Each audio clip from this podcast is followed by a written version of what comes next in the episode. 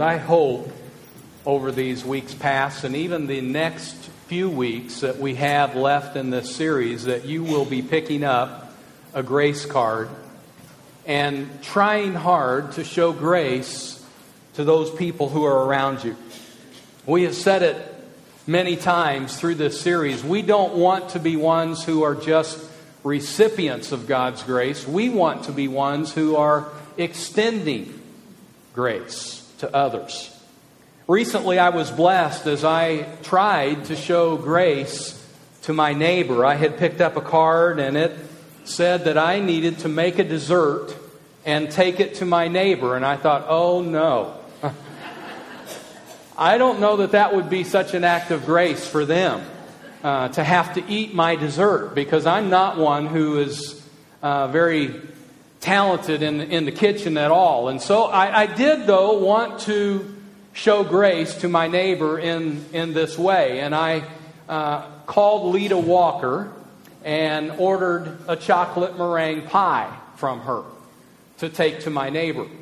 And in fact, I ordered two chocolate meringue pies because that happens to be my wife's favorite kind of pie. And I thought, you know, I want to show some grace to her too.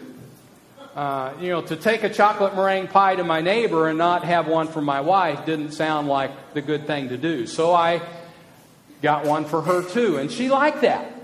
And she shared some with me.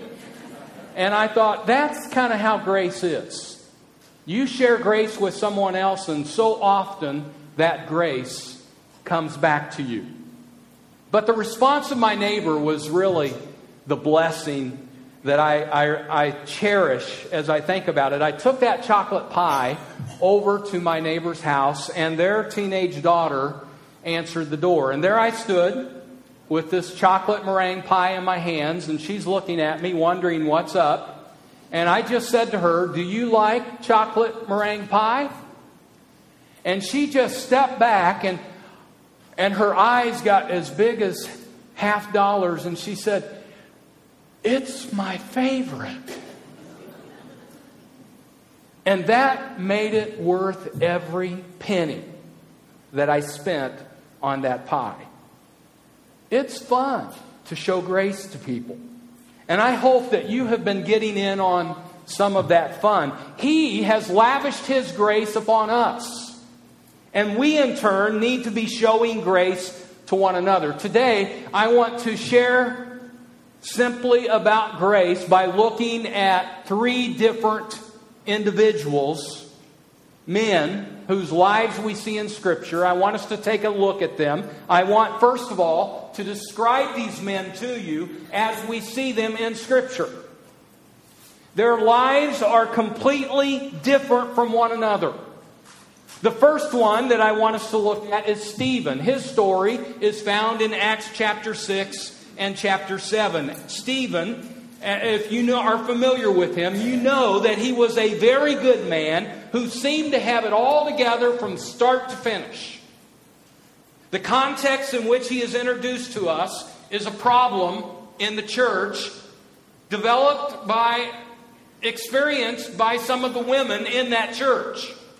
Now, I know you can hardly believe that, that there would be a problem amongst some of the women, but that's what was going on. There was food distribution that was taking place amongst the poor. The Greek women were not getting a fair shake. In other words, in fact, they were getting a shaft. The poor Jewish women were being given food. Their needs were being taken care of but the Greek women who were poor, their needs were not being taken care of. There was a significant difference between how these two groups of women were being treated. There was some prejudice going on. There was, there was a, a, a for sure bias that was taking place. And because of that, I'm sure there were several somebodies that lodged their complaint to the apostles about this. They were simply saying, like this This isn't fair. They're getting good treatment and we're not. And so the apostles take a look at what's going on and they come up with a solution. I want to read to you from Acts chapter 6, beginning with verse 2. So the twelve summoned the congregation of the disciples and said, It is not desirable for us to neglect the word of God in order to serve tables. Therefore, brethren, select from among you seven men of good reputation, full of the Spirit and of wisdom, whom we may put in charge of this task. But we will devote ourselves to prayer and to the ministry of the word. And you read on further in this chapter, you see that Stephen was one of those men of the seven that were chosen to correct this problem. And we see in this text, Stephen was a man of good reputation. He was a man full of the Holy Spirit, he was full of wisdom. You read on in this chapter, you see that he was also a man full of faith. That's verse 5. Verse 8 says that he was full of grace and power, and he's doing many miracles and wonders amongst the people. You read on in this chapter and into chapter 7, and you see that Stephen had quite the ability to stand up and defend the faith. He was bold. He was not willing to back down, even when he was in the minority. And, and, and in verse 10 of this chapter, it says that the opposition that had arisen against him, they could not cope with his wisdom and the spirit with which he spoke. Stephen was quite a guy from the very outset of when we meet him until the time that he becomes a martyr for Jesus in chapter 7. You do know he was the first Christian martyr, and he is quite a hero for all of us. Now, I want you to take Stephen in your mind and I want you to put him on a shelf for just a moment. We'll come back to him in a little bit, but I want to introduce to you the second fellow. His name is Saul. Later, we will know him as the Apostle Paul. His story is different than Stephen's, and yet there are some similarities. They both ended very well. Saul, though, didn't start off so well. Saul was a murderer of Christians. In fact, you read the scripture, you see that Saul was there when Stephen was killed. Acts chapter 7, verse 58 says that those who were stoning Stephen laid their robes at the feet of a man named Saul. That simply means that Saul was, was guarding their robes as they were taking care of business against Stephen. He was giving hearty approval to what they were doing against Stephen. Chapter 8 of Acts, you see that Saul begins an aggressive pursuit of rounding up other Christians for the purpose of persecuting them. He either wants to kill them or, at the very least, wants to put them in prison. He wants to silence the Christians. But thank God, Saul got it turned around. And you see that in Acts chapter 9. He became Paul the Apostle, and I think you know the rest of his story. He was consumed with the person of Jesus, and he could not be shut up. He became a living sacrifice for Jesus. He fought the good fight, he finished the course, he gave his all for Jesus. He kept the faith. And like Stephen, he died a martyr's death.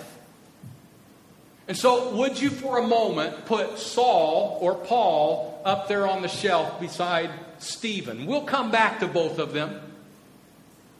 But there's a third guy that I want us to look at. I don't even know his name, I just know his character. And it wasn't very good. He was one of the thieves on the cross next to Jesus. We think of him as the thief to the right of Jesus. But I got to looking in Scripture this last week, and, and from what I could see, there doesn't say anything in Scripture about him being the one to the right. That's just an assumption that we have. But you know about him. He was on the cross because he deserved to be there for the crimes that he had committed. And I'm sure that it was a lifestyle of crime and thievery that he had chosen to be a part of. And finally, the Romans had it up to here with his nonsense. They decided to put him to death.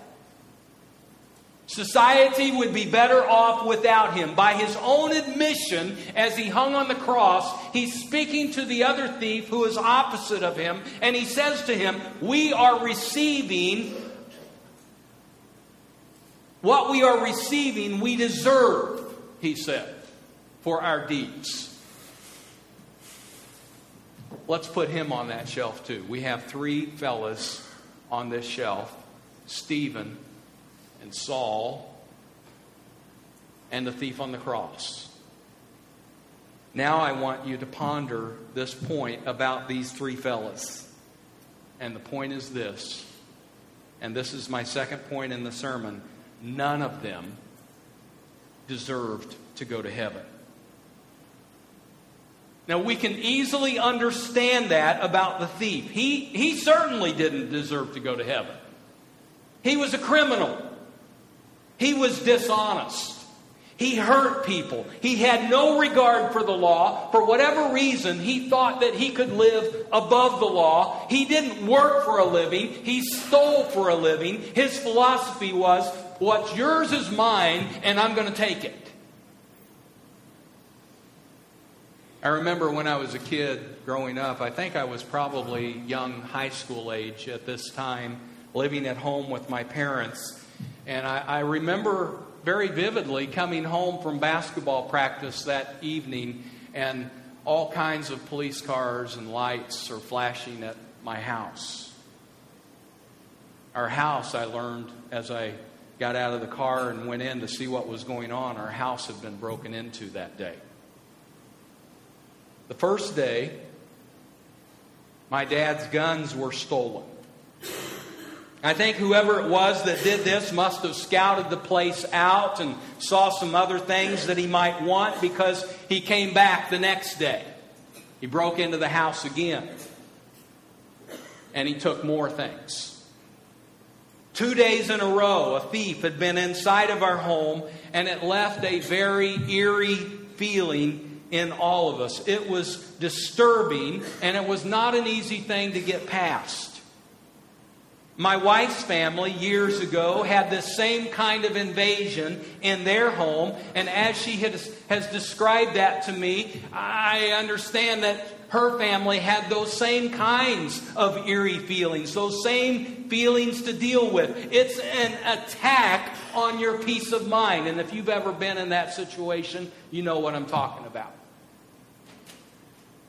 This man who was put to death next to Jesus went around causing this kind of havoc everywhere. He was a menace to society, and so society decided to put him away. He was getting what he deserved, and in our human way of thinking, he didn't have a chance in the world for heaven.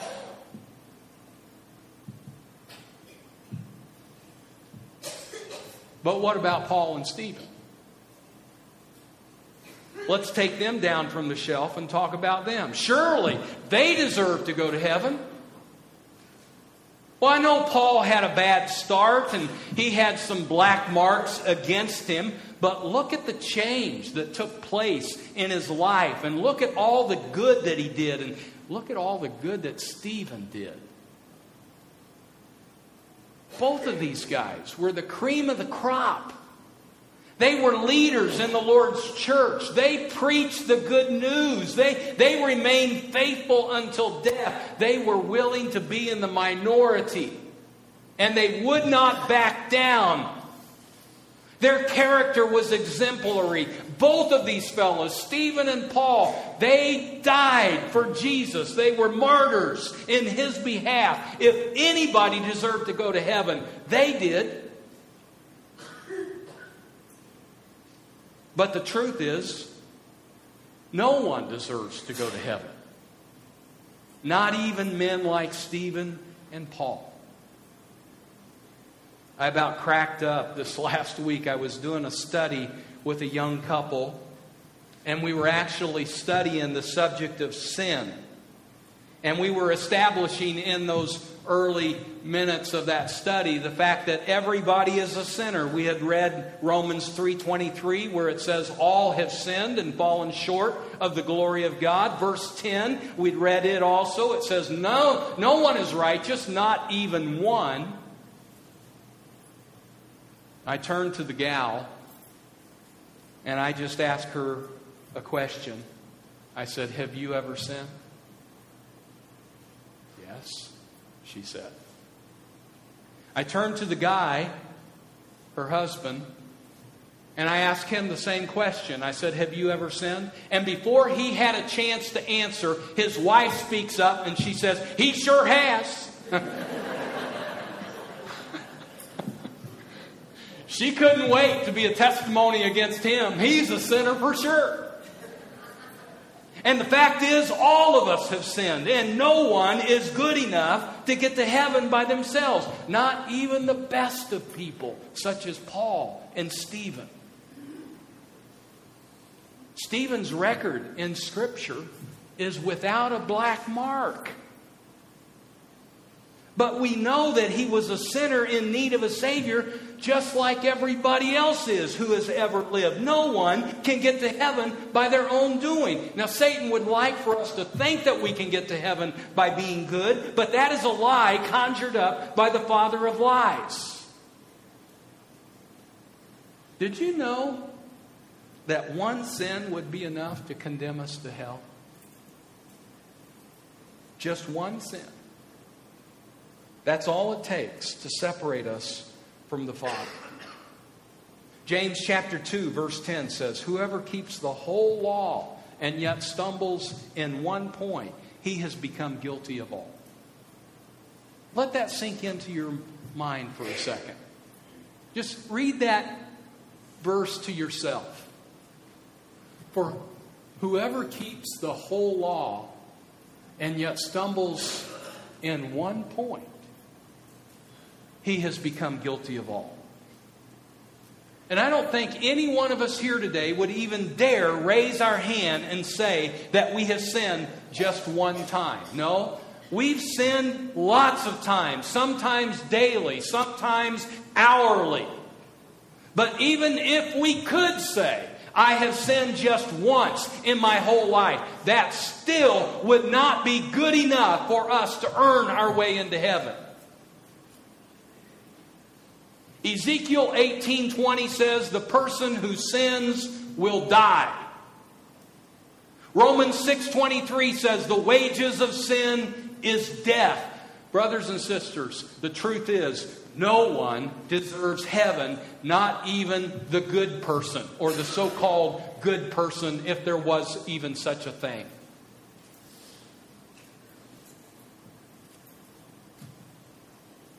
This is a conversation I've had with some folks recently, concern over what seems to be a mentality that so many in the church have bought into, and that is thinking that everybody's going to go to heaven. Well, everybody's going to go I guess if we buy into that kind of thinking, it excuses us from having to witness to people. And it relieves us from any worry that our loved ones might be headed towards hell. But there is a problem with this kind of thinking, and that is simply this it's not true. Not everybody is going to heaven, and no one deserves heaven. Let me give to you a third point to ponder about these three fellows. All three of them went to heaven. None of them deserved heaven, but all three of them went to heaven. Even the thief went to heaven. And as I look at these three fellows, they each had a common denominator. And the common denominator was this Jesus and his amazing grace. They each had made a decision to trust in Jesus. Now, Stephen's conversion is not recorded for us in Scripture, but certainly his faith in, in Jesus is recorded for us. He served Jesus with his life. He was filled up with the Holy Spirit. He trusted in Jesus even in those final moments of his life as those stones were crushing his body. You remember his last words? He said, Father, do not hold this sin against them. Acts 7:55 says he saw Jesus standing at the right hand of God and he cried out, "Lord Jesus, receive my spirit." We know Stephen went to heaven. And the reason we can be confident in that is that he trusted in Jesus. He had a personal relationship with Jesus. 1 John 5:11 says, "And the witness is this that God has given us eternal life, and this life is in his Son." And the next verse says, He who has the Son has the life, and he who does not have the Son of God does not have the life. Stephen had Jesus. And Stephen has gone to heaven to be with Jesus. And if someday you and I have that opportunity to go and be with Jesus too, we're going to be able to meet Stephen and we're going to be able to talk to Stephen and, and get to know him. Well, what about Paul? Oh, we know Paul went to heaven. I don't think anybody, certainly here, would, would raise their hand and argue that fact that Paul went to heaven. We know he went to heaven. But it was not because he was good enough to earn it. He went to heaven because he trusted in Jesus. And we read about Paul's conversion in Acts 9. He was baptized into Jesus Christ. And he stayed faithful to him until he took his last breath. I am, I am sure of this, a theme verse for the Apostle Paul could be Philippians 1.21. For to me, to live is Christ, and to die is gain. The interesting one in this part of the discussion is the thief. How in the world did he get to go to heaven? We, we've already described his lifestyle. There was no good in him whatsoever. And even while he hung on the cross in those early hours, he was casting insults at Jesus along with the other thief and along with all of the mob that was at the foot of the cross. He was casting insults at Jesus, says Matthew 27 44. But something happened in those last few hours as he hung there on that cross. He changed his mind about Jesus. Maybe it maybe it happened when he heard Jesus say, "Father, forgive them. They don't know what they're doing." Or maybe he just was sensing that he was in the presence of true light and true righteousness and he became convicted over that, and he changed his mind. Let me read to you from Luke chapter 23 the account of, of what happened with this thief. Luke chapter 23, beginning with verse 39.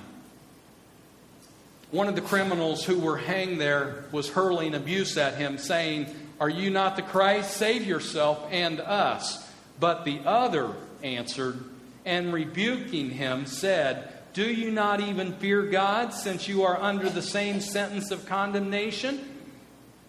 And we indeed are suffering justly, for we are receiving what we deserve for our deeds. But this man has done nothing wrong. And he was saying, Jesus, remember me when you come in your kingdom. And he said to him, Truly I say to you, today you shall be with me in paradise.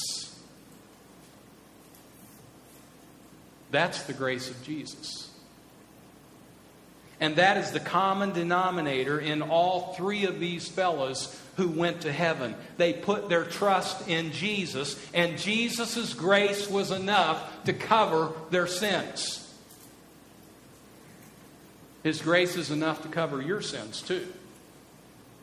No matter what you have done, no matter how bad you have been or how far away from God you have slipped, His grace is enough to cover your sins if you will put your trust in Him. And so that's my challenge to you today. Is to put your trust in Jesus. Acknowledge Him as the Son of God and the Lord of your life.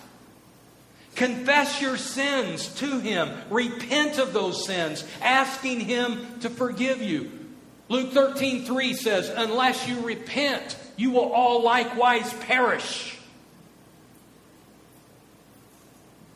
And then be willing to be baptized into Jesus Christ.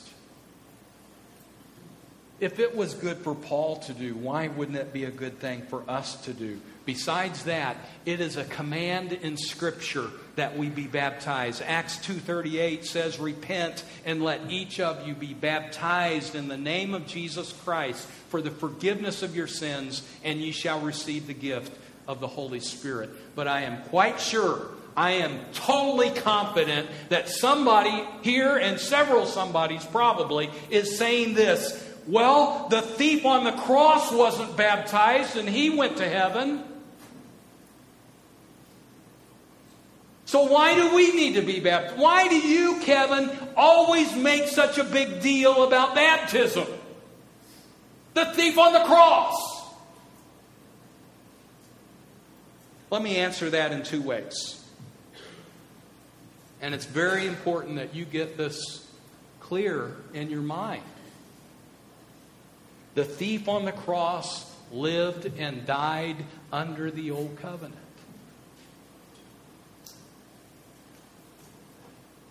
Think about that. He lived and died under the old covenant. In order for the new covenant to be instituted, there had to be a death. Jesus had not died yet. The gospel message of Jesus' death, burial, and resurrection had not been preached yet, and it wouldn't be preached for yet another 50 days on the day of Pentecost. And so the thief didn't have to be baptized to be saved under the Old Testament law. What he needed to do was simply have faith in God. And certainly he expressed his faith very strongly in those final hours. He expressed his faith directly to Jesus. And by the way, this is, this is just completely extra for you. I thought it was worth mentioning. As I was studying this passage in Luke 23 about the thief, and Jesus says to him, Today you will be with me in paradise. The word paradise is the same word that is used in Genesis chapter 2, verse 8 in the Septuagint, in which the, the Garden of Eden is described. Now, you, say, you, you may say, what? What is the Septuagint? The Septuagint is the Old Testament scriptures written in the Greek language. And it dates back to the third century BC. The Septuagint, Jesus and his followers would have been very familiar with. They would have been reading from the Septuagint, along with reading from the Hebrew version of the Old Testament, the law, the prophets, Psalms. But they would have been very familiar with the Septuagint to such a point that several times in the New Testament, as the writers are, are, are quoting the Old Testament, they actually quote from the Septuagint. And my point is simply this the thief didn't have to be baptized because he lived under the old covenant, not the new covenant. And Jesus can save anybody he wants. And when the thief expressed his faith in Jesus, Jesus said to him, Today you will be with me in paradise. Today you will be with me in the new Garden of Eden.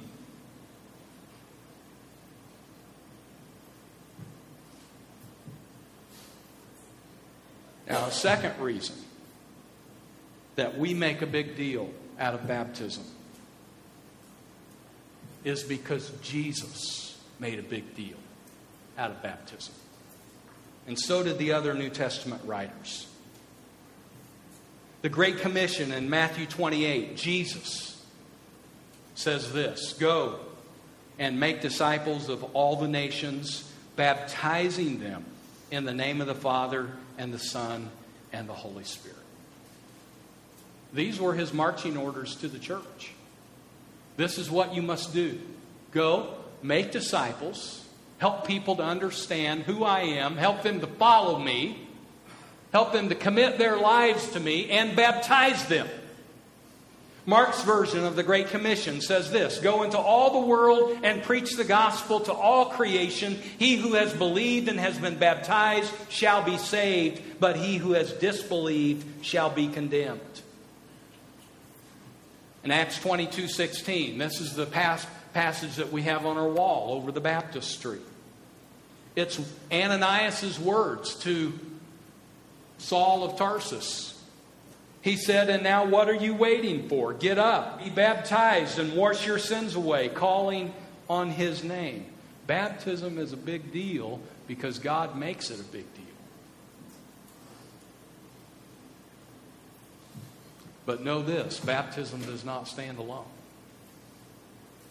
Baptism is accompanied by faith in Jesus Christ and repentance of one's sins. And without those things, baptism is meaningless.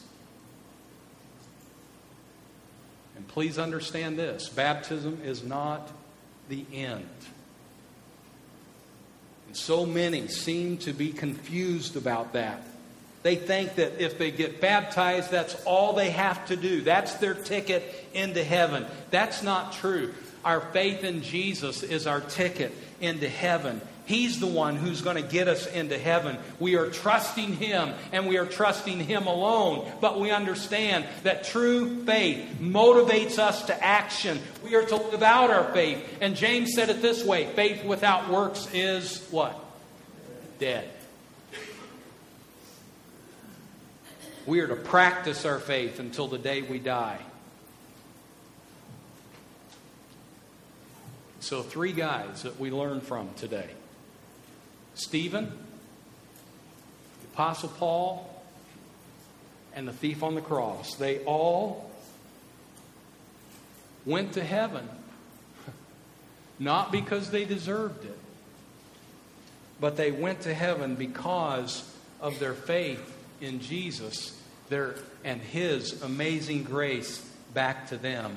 And the same can be true for each of us. We can go to heaven. We can be confident of our place in heaven. If we put our trust in Jesus Christ and we live for Him until the day we take our last breath. Let's pray together.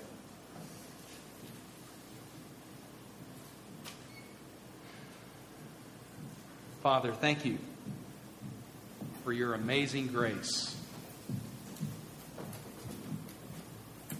So help us to rejoice in that grace.